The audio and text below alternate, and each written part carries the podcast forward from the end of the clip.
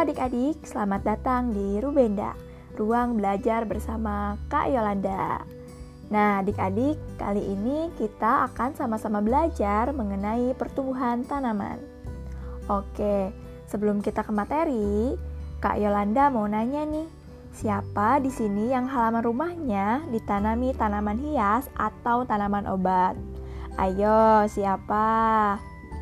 Nah, jika ada tanaman di halaman rumah kalian, kalian suka menyiramnya nggak ya?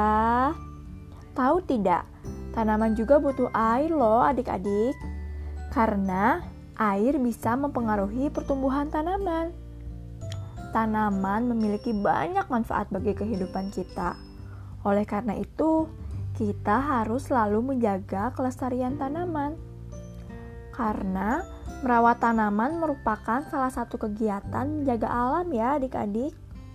Selain air, ada juga loh beberapa faktor yang mempengaruhi pertumbuhan tanaman. Apa saja ya faktornya?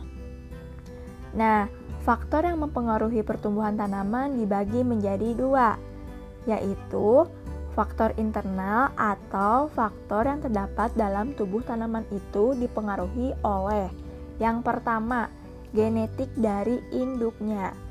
Genetik dari induknya itu menentukan sifat, bentuk tubuh, warna bunga, rasa buah, dan lain-lain.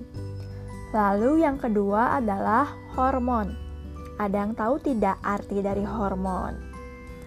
Hormon adalah zat yang berperan dalam mengendalikan berbagai fungsi tanaman Nah, faktor yang kedua yang mempengaruhi pertumbuhan tanaman ada faktor eksternal. Faktor eksternal yaitu faktor yang terdapat di luar tubuh tanaman yang meliputi nutrisi berupa pupuk, cahaya matahari.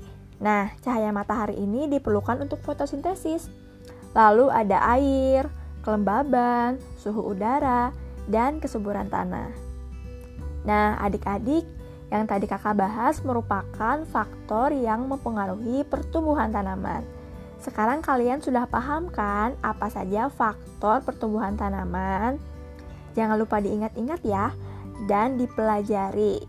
Semoga materi yang kakak sampaikan dapat bermanfaat. Jangan lupa tetap jaga kesehatan dan jangan lupa belajar. Sampai jumpa di episode selanjutnya.